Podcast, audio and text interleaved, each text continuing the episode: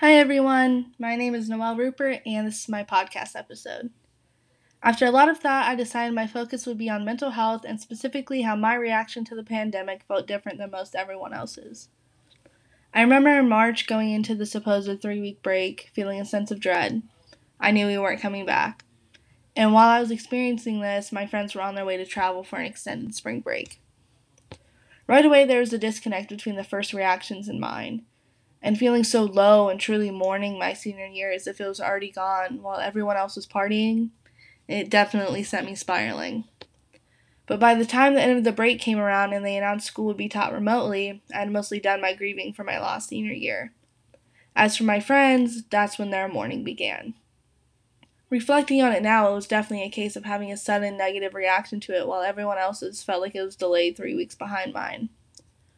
So, as I had already adjusted, I felt like I was better prepared to tackle the challenges of the next few months in a much healthier way than my friends.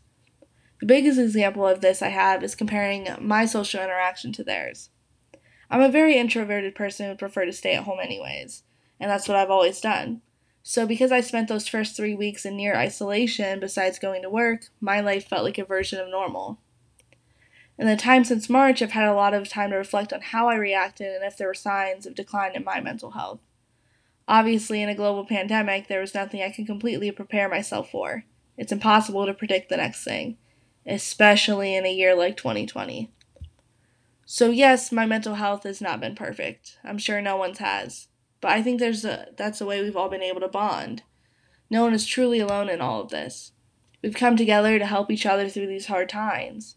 And as we enter the next months as freshmen in an unprecedented time, I think it's important for us to remember that we have our other flashes there by our side. We all feel a sense of loss right now, and that's okay. It's okay to feel sad. I feel like a lot of people are forgetting that.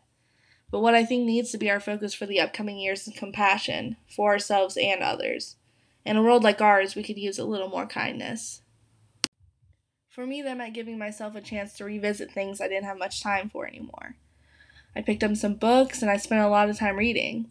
I sat outside and enjoyed the weather for the first time in a while. Most importantly, I let myself breathe.